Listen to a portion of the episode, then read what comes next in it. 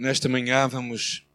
Estava a pensar muito nesta música, uh, no episódio que nós hoje vamos falar, que, é, que vamos iniciar uma série sobre Moisés, a vida de Moisés e, uh, e as suas escolhas. Não é? E, uh, e esta, esta, série vai estar, está baseada num livro chamado Mais Perto de Deus, de, um pastor. Lutzer, que é pastor na, na igreja Moody, Moody Bible Church.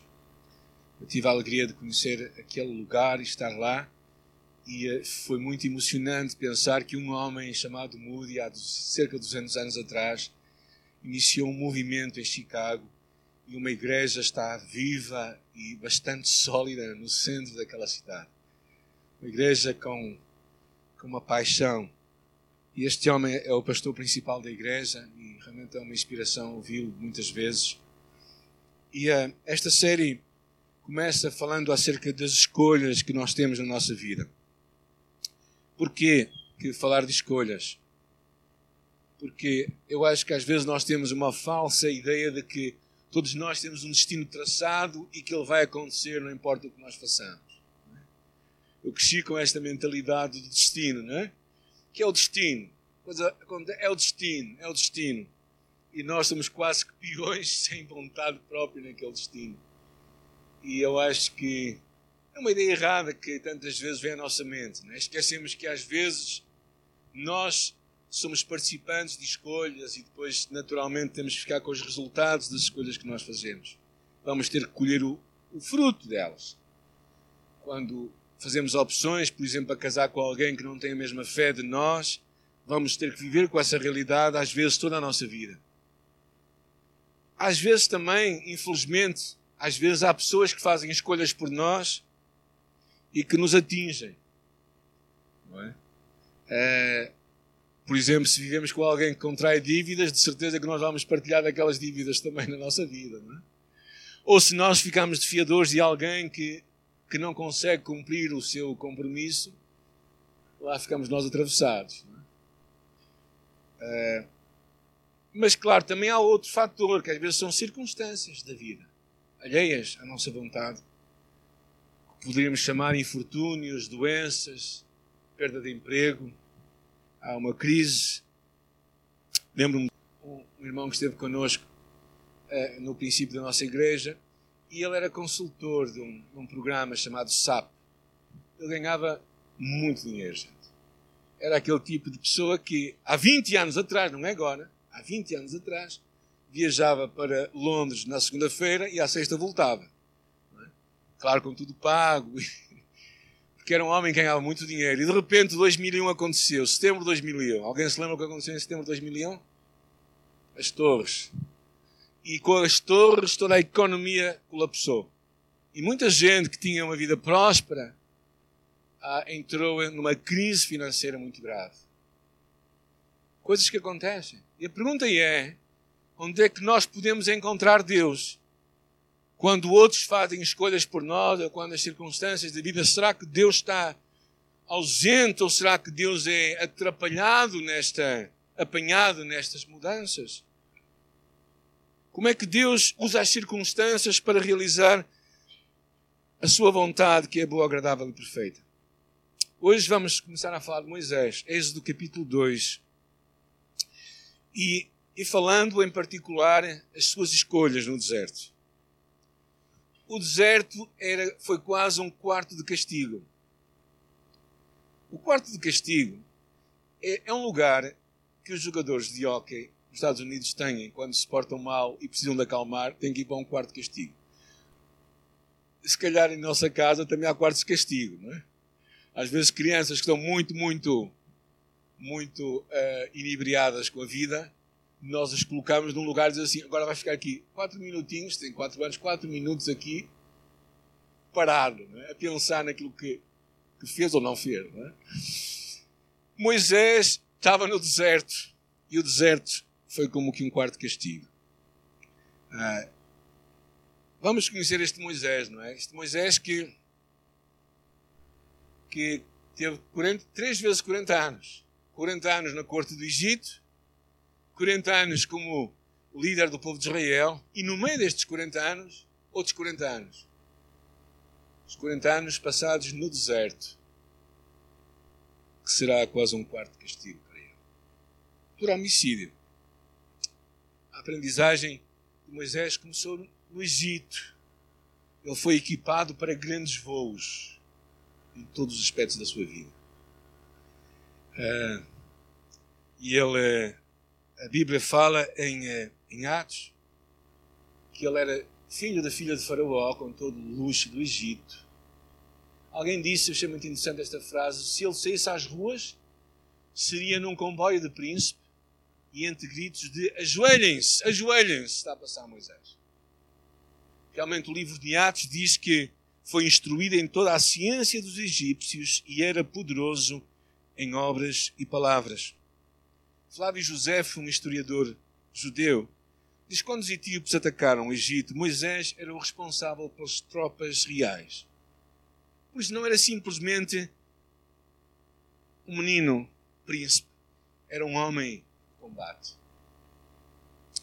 Educado no Egito, parece que de alguma forma o seu coração foi israelita. E ele o sentiu numa dada altura. Quando o sofrimento do seu povo incomodou, ele sabia que ele seria chamado libertador. E é interessante o que a Bíblia fala lá no livro de Hebreus, que diz: Pela fé, Moisés, sendo já grande, recusou ser chamado filho da filha de Faraó, escolhendo ser maltratado com o povo de Deus do que por um pouco de tempo ter o gozo de pecado, tendo por maiores riquezas o vitupério de Cristo do que os tesouros do Egito, porque tinha em vista a recompensa. Moisés, para mim, é uma das figuras mais incríveis de toda a Bíblia e de toda a história. Eu, eu pedi ao Flávio para ele fazer-me um favor, a ver se conseguia cinco minutos do que era o Egito. Ele não conseguiu. Ele disse: Oh, pastor, é impossível. Eu estive a ver vídeos, é tudo com 40, 50 minutos, não consigo cortar isto de forma alguma. O Egito era uma cultura incrível, gente. É um lugar impressionante. Todos já sabem, podem começar a contribuir para a minha viagem até ao Egito, que é um dos meus projetos de vida. Não é? Eu quero ver, eu quero ver as pirâmides. Ainda em vida, claro, porque depois de morto não vou ver pirâmides nenhumas. É? Mas, mas verdadeiramente era uma cultura densa, magnífica. Magnífica. Moisés sabia que tudo seria seu. Tudo seria seu. Possivelmente, ele era candidato a ser o próximo faraó.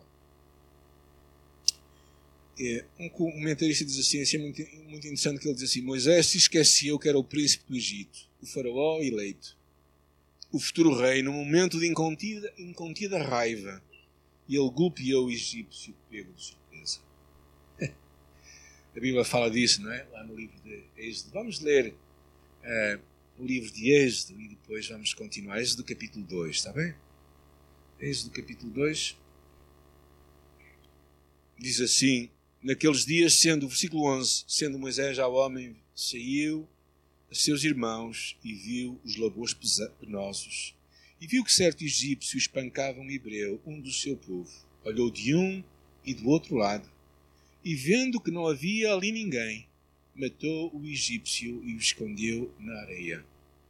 E saiu no dia seguinte, e eis que dois hebreus estavam brigando, e disse ao culpado: Por que espancas o teu próximo?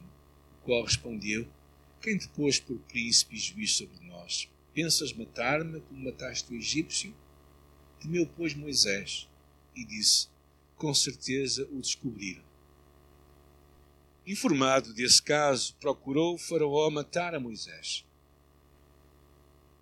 Moisés fugiu da presença de Faraó e se deteve na terra de Midian, assentou-se junto a um poço.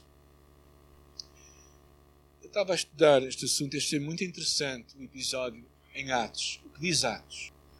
Ele cuidava. Ele pensava que os seus irmãos iriam compreender o que ele estava a fazer. Não e aqui começa uma das grandes lutas de Moisés. Moisés sente-se verdadeiramente abandonado pelo seu povo. Claro que eles eram incapazes de o proteger, mas ele sentiu-se plenamente abandonado pelo seu povo. É? Sentiu-se traído por quem havia estado com eles. E claro, Faraó também ficou incomodado. E, e naturalmente alguém que estava na sua casa, como um filho seu, fez aquilo. Naturalmente, Moisés não teve outra solução senão fugir. Mas o que eu acho interessante neste episódio sobre este assunto era que ele supôs que o povo, o seu povo, entenderia, mas não entendeu. Nem o recebeu como libertador. Foram precisos mais 40 anos. Alguém está disposto a esperar 40 anos? É, muito, é impressionante isto. Por isso é que fica um episódio ali. Moisés foge Moisés, pensando que iria ser o libertador, afinal não passa de um fugitivo. Vamos ser honestos. Não é? O libertador precisava primeiro de ser liberto. Este é o episódio realmente.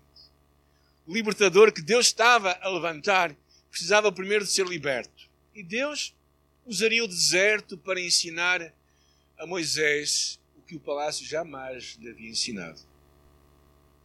O deserto Moisés encontraria o Deus da segunda chance. Que lições Moisés tiraria neste deserto? Quais as escolhas que iria fazer? Como é que o seu caráter seria transformado? Como é que o deserto ensinaria aquilo que o palácio não lhe ensinou? Como é que o quarto de castigo seria usado por Deus para vir a prepará-lo para o projeto de Deus de ele ser o libertador? E tudo começa aonde? onde nós ficamos. Tudo começa em que lugar? Versículo 15. E Midian, junto a um poço. Naquele poço, nós vemos o que acontece. Versículos 16 e 17. O sacerdote Midian tinha sete filhas, as quais vieram a tirar água e encheram os bebedouros para dar de beber ao rebanho do seu pai. Então vieram os pastores e as enxutavam dali. Moisés, porém, se levantou e as defendeu e deu de beber ao rebanho. Tudo começa, curiosamente, no meio de pastores. Os egípcios detestavam pastores. Nós vemos isso na história de José. Os pastores não eram vistos com bons olhos. Então Deus o leva para servir os pastores. A primeira coisa que Moisés se vê, o príncipe do Egito, é a defender umas mulheres indefesas. Ele, a primeira lição que ele tem é esta escolha, escolher servir. Num sol abrasador do deserto, Moisés estava irreconhecido. Não era o príncipe do Egito, era simplesmente um egípcio. E quando lhe perguntam às mulheres quem é que o tinha ajudado, o que é que ele diz? Um egípcio me ajudou. Então, a primeira escolha que ele estava a fazer era servir. A mudança estava a começar a acontecer. Elas não tinham a noção que estavam diante da sua majestade, o príncipe do Egito. E por isso foram surpreendidas por a ajuda dele. Os egípcios abominavam os pastores e durante 40 anos ele fará aquilo que qualquer egípcio abominava, que era cuidar do velho. Então vocês podem começar a perceber como é que Deus começa a trabalhar no caráter deste homem. Uh, e na verdade, quando ele tem o seu primeiro filho, Zípora, ela vem a chamar Gerson, que significa estrangeiro. Este homem, o príncipe do Egito, sentiu-se como um estrangeiro, um homem sem pátria, um homem sem verdadeiramente sem nada à sua volta. Era um homem abandonado. Era o que ele era, basicamente. Imaginem as promoções que ele poderia esperar no deserto. Imaginem as, quais as habilidades e competências que Moisés iria exercer no deserto. Ajudem-me lá, aquele pessoal que gosta de fazer formações, não é? Qual a evolução na sua carreira? Quais as novas competências que ele havia de adquirir no deserto? No deserto, Moisés era um verdadeiro desconhecido. Possivelmente também todo o egípcio o iria esquecer. Eu acho que uma das coisas, entretanto, começou a acontecer com Moisés no deserto é que ele começou a passar mais tempo com. Ele começou a conhecer Deus. que era o que lhe faltava, se calhar, no Egito. Schaeffer diz uma coisa interessante. No que concerne a Deus, não existem pessoas importantes e pessoas sem valor. Existem somente pessoas consagradas e não consagradas. Por isso, Moisés teve que aprender a fazer os simples trabalhos na obscuridade, o trabalho que ninguém via, para que, aparentemente sem importância, contudo, se o fizermos para Deus, isso não deixa de ter importância. Tudo é importante quando é feito para Deus. Isto é um dos grandes mistérios da chamada de Deus para todos nós. Olhar para Jesus que disse: Eu não vim para servir, não vim para ser servido, mas para servir e dar a minha vida em resgate de muitos. Escolher servir é, se calhar, o mais desafiante da vida. Servir a Deus no deserto é sempre desafiante, porque no deserto só Deus é que vê. Não há outra recompensa. Ninguém nos vai dar palmadas nas costas e dizer fizeste um bom trabalho. E é interessante o que Lutzer diz: Moisés teve de aprender que não é o que fazes que é importante, mas sim porque o fazes. Isso é o que importa para Deus. Deus quer o nosso coração e não apenas as nossas mãos. Moisés estava a começar a aprender no deserto. E quando ele teve aquele encontro é, diz o, o, versículo 18: Tendo elas voltado a Reuel, seu pai, este lhe perguntou: Por que viestes hoje mais cedo? É um episódio continuado. E elas responderam: O egípcio nos livrou das mãos dos pastores e ainda nos tirou água e deu de beber ao rebanho. Onde está ele? disse às filhas. Porque deixaste lá o homem, chamai-o para que coma. E Moisés consentiu em morar com aquele homem, e ele deu a Moisés a sua filha Zípora, a qual lhe deu um filho, a quem chamou Gerson porque disse: Sou peregrino em terra estranha. Esta, este episódio, depois do versículo 23, vamos também ler já. Decorridos muitos dias, morreu o rei do Egito. Os filhos de Israel gemiam sobre a servidão e por causa dele clamaram, e o seu clamor subiu a Deus. Ouvindo Deus o seu gemido, lembrou-se da sua aliança com Abraão com Isaac, com Jacó. E viu Deus os filhos de Israel e atentou para a sua condição. A segunda grande lição e escolha que Moisés teve na sua vida foi começar a aprender a confiar. A confiar. É interessante que diz aqui a Escritura, diz que depois de muitos dias, quantos dias foram?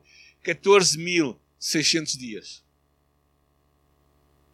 É muitos dias, gente. Para 40 anos.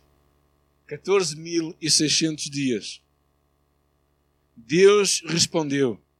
E é muito interessante aqui as frases, porque diz: Aconteceu que depois de muitos dias, morrendo o rei do Egito, os filhos de Israel suspiraram por causa da servidão e clamaram, e o seu clamor subiu a Deus por causa da sua servidão.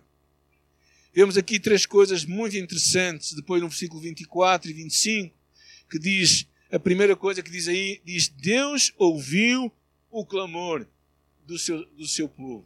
E ouviu Deus o seu gemido, e lembrou-se Deus da sua aliança, e viu Deus. Três verbos muito interessantes sobre Deus. O primeiro deles é Deus. Deus ouviu. Será que Deus está surdo? Para finalmente ouvir? Ele nunca está surdo. Mas às vezes ele escolhe não responder. Eu acho que isto é impressionante, não é?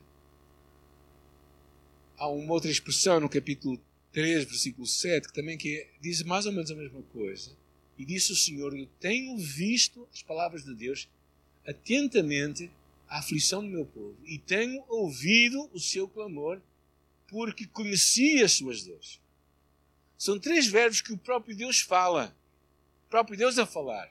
E eu vi atentamente, e eu ouvi, e eu conheci.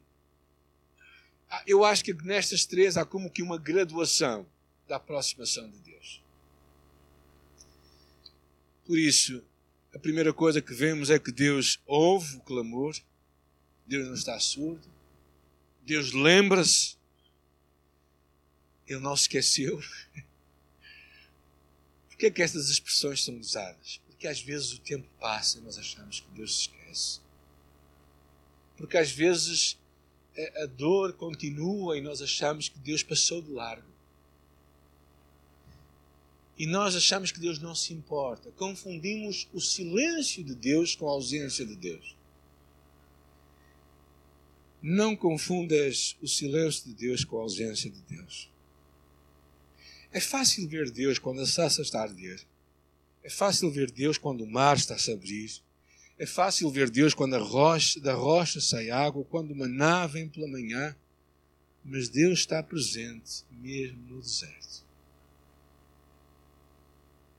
No encontro que Moisés virá a ter com Deus na sarça ardente, Deus lhe diz isto a segunda, a segunda versículo que eu pus aí. Ou seja, vocês conseguem entender o impacto das palavras? Eu vi a aflição, eu ouvi o clamor, eu conheço o sofrimento. Deus se aproxima para ver aquilo que nós desviamos os olhos, para ouvir aquilo que nós queremos ser surdos e para conhecer aquilo que nós pretendemos ignorar. Quando temos saúde, quando somos promovidos no nosso trabalho, quando os nossos filhos estão a servir a Deus e a seguir a Deus, quando a nossa igreja está a crescer, quando o casamento não está a passar por muitas crises, nós dizemos: é bom confiar em Deus.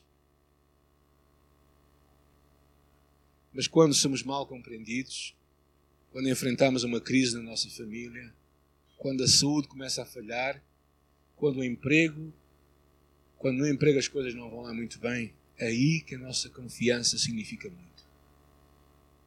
É no deserto e não no palácio que nós aprendemos a confiar. Moisés começou a aprender, a aprender que, que nos podemos aproximar de Deus mesmo quando Deus está em silêncio. Porque a fé abre a porta da presença de Deus. Deus é sempre confiável em todos os momentos.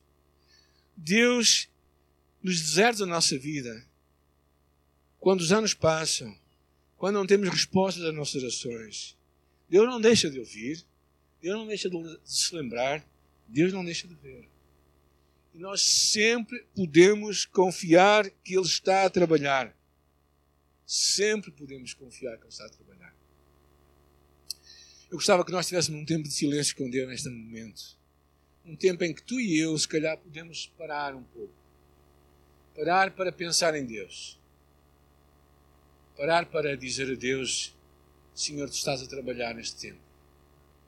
Mas eu gostava que nós ficássemos em silêncio na presença de Deus agora. Se calhar tu não tens nenhuma sarça a arder, só se for a queimar-te a ti. Talvez tu não tenhas nenhum milagre para contar a ninguém.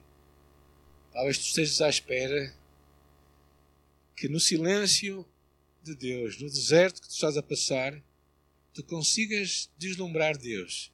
Deslumbrar um Deus que está presente um Deus que não está ausente de ti, mas um Deus que te ama tal qual tu és e que tu podes confiar, porque Ele está a ver, está a ouvir e vai responder. Eu quero que tu fiques na presença deste Deus e que digas a Deus: Deus, eu confio em ti. Eu confio que tu não estás ausente. Podes estar silencioso não estás ausente. Pensem em Moisés, 40 anos no deserto. Quantos dias tu tiveste no Alentejo, interior do Alentejo? Quantos dias tu tiveste num, num clima assim agreste? Moisés teve 40 anos no deserto, mesmo deserto, com rochas, com gás, onde não havia nada para fazer de interessante. Como é que Moisés se sentiria no meio daquilo? 40 anos foi o tempo que Deus teve para, para consertar Moisés, para libertar um libertador. 40 anos foi o tempo que Deus teve para trabalhar 14.600 dias. 14.600 dias. Às vezes fazemos uma oração num dia e queremos a resposta no dia anterior. Moisés tinha que aprender a confiar. Que era, um exercício muito difícil para um príncipe. Para mim é difícil, quanto mais para um príncipe. Confiar. Alguém que tinha tudo, o senhor, presidente, o senhor príncipe está a passar, tudo curvado. Ele tinha de se curvar diante O capítulo 3, que vamos apanhar mais para a próxima semana, vamos ver um pouco as desculpas que Deus teve, que Moisés teve para tentar não fazer o que Deus queria que ele fizesse. Mas o que já percebemos uma coisa é que ele, ele teve que escolher, ele foi, teve que escolher obedecer. É sobre esse ponto que vamos terminar o nosso tempo hoje. Ele teve que escolher obedecer. No capítulo seguinte encontramos este Moisés a, a sair do deserto para abraçar o que Deus tem para a sua vida. Não de imediato, ele sai do quarto de castigo e abraça a chamada de Deus para voltar ao Egito. Na verdade, o capítulo 3, versículo 11 diz: Quem sou eu para ir a Faraó e tirar do Egito os filhos de Israel? Ah, gente, 40 anos atrás, ele não faria isto. Ele faria o que fez. E ele entraria com toda a sua força no Egito. Mas Moisés era um homem transformado. Era um homem Talvez aqui um misto de humildade e um misto de desculpa. Podemos fazer várias leituras acerca disto, não é? Mas de alguma forma, ou ele era um homem humilde, ou era um, ele era um homem humilhado. Como for, ele não tinha coragem para sair e ir para o Egito. Na sua força, ele percebeu que não iria realizar o projeto de Deus para ele. E ele teria que se render a Deus. Moisés de ligar com algumas coisas importantes, possivelmente a sua amargura, a fim de sair e abraçar o que Deus tinha para ele. Moisés não podia agir por conta própria. E por isso as respostas do capítulo 3 e capítulo 4 são basicamente objeções de Moisés. E no final, o que é que Deus usou para que tudo acontecesse? O que é que Deus usou? Ajudem-me. Sim, as pragas, mas antes das pragas, o que é que Deus usou na vida de Moisés? A vara, o bordão, o cajado, a vara de um pastor. Tornar-se-ia a vara de Deus. Aquilo que ele carregou durante 40 anos, se calhar, não importa, mas aquilo que significava uma vida sem projetos, sem futuros, mas no qual Deus trabalhou. Às vezes nós temos que ir para o deserto para Deus trabalhar em nós. Eu não quero estar no deserto, mas muitas vezes Deus leva-me para lá. Porque enquanto eu não estou no deserto, eu faço as coisas à minha força. Enquanto eu consigo fazer as coisas, eu sou independente. Se pensarmos bem onde é que Moisés encontra a vara, encontra no quarto do castigo. Né? Enquanto trabalhava como pastor. É interessante a palavra em Salmos que diz: Bem-aventurado aquele a quem tu escolhes e fazes chegar a ti, para que habite nos teus átrios. Nós seremos fartos da bondade da tua casa, do teu santo templo. Moisés foi-se aproximando mais e mais de Deus, a ponto de o conhecer, diz a palavra, como nenhum outro homem o conheceu. Conheceu a Deus e por causa disso foi capacitado para realizar a sua chamada. O que é que tens na mão? perguntava Deus a Moisés. Ele diz: O que é que aprendeste quando foste afastado? Ele mostrou aquele cajado.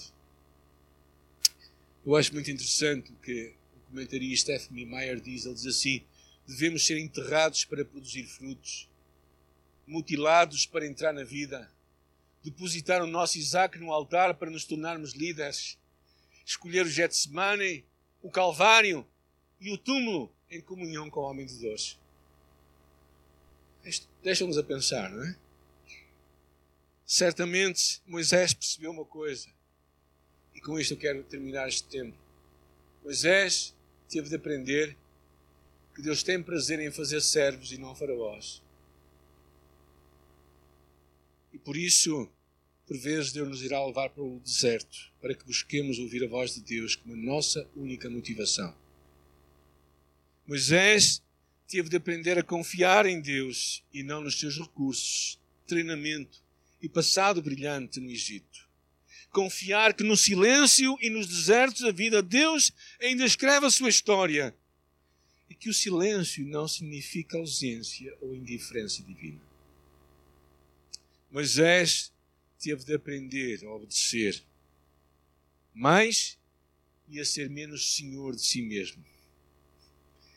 O caminho para tu e eu vivermos a chamada de Deus e sermos os homens e as mulheres que Deus quer que sejamos é feito à maneira de Deus e não à nossa maneira. O mundo viu um dos maiores líderes da, um dos maiores líderes da história, mas não sem que antes, eh, perdão, não sem que antes Deus o viesse a tratar e a capacitar no seu alma interior com as qualidades de caráter que só Deus lhe poderia dar. Eu espero que tu, nos teus desertos da tua vida, nos teus desencontros, tu entendas o que Deus está a fazer e tu te entregues a este Deus e confies que Deus vai cuidar de ti, como Ele prometeu que nem um fio da nossa cabeça, nem um pássaro desaparece, nem uma flor do campo é descuidada, quanto mais Deus vai cuidar de nós. Então tu podes descansar plenamente em Deus. Moisés, o grande Moisés, o príncipe do Egito, teve de passar a ser um pastor no deserto durante 40 anos, antes que Deus o tornasse o libertador. Todos nós queremos ter o final da história. Todos nós temos que, queremos ter o deserto, queremos ter o, o mar a abrir, a sarça a arder, da rocha sair água, maná vir do céu. Todos nós queremos falar e as coisas acontecerem. Mas às vezes, e antes das coisas acontecerem, nós temos que ser as pessoas certas, com o caráter certo. E formar um caráter demora tempo. E é preciso boas escolhas. Por isso, que Deus nos abençoe e nos ajude.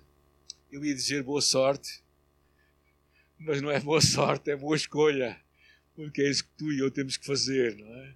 E é isso que Deus quer que tu faças hoje, neste dia.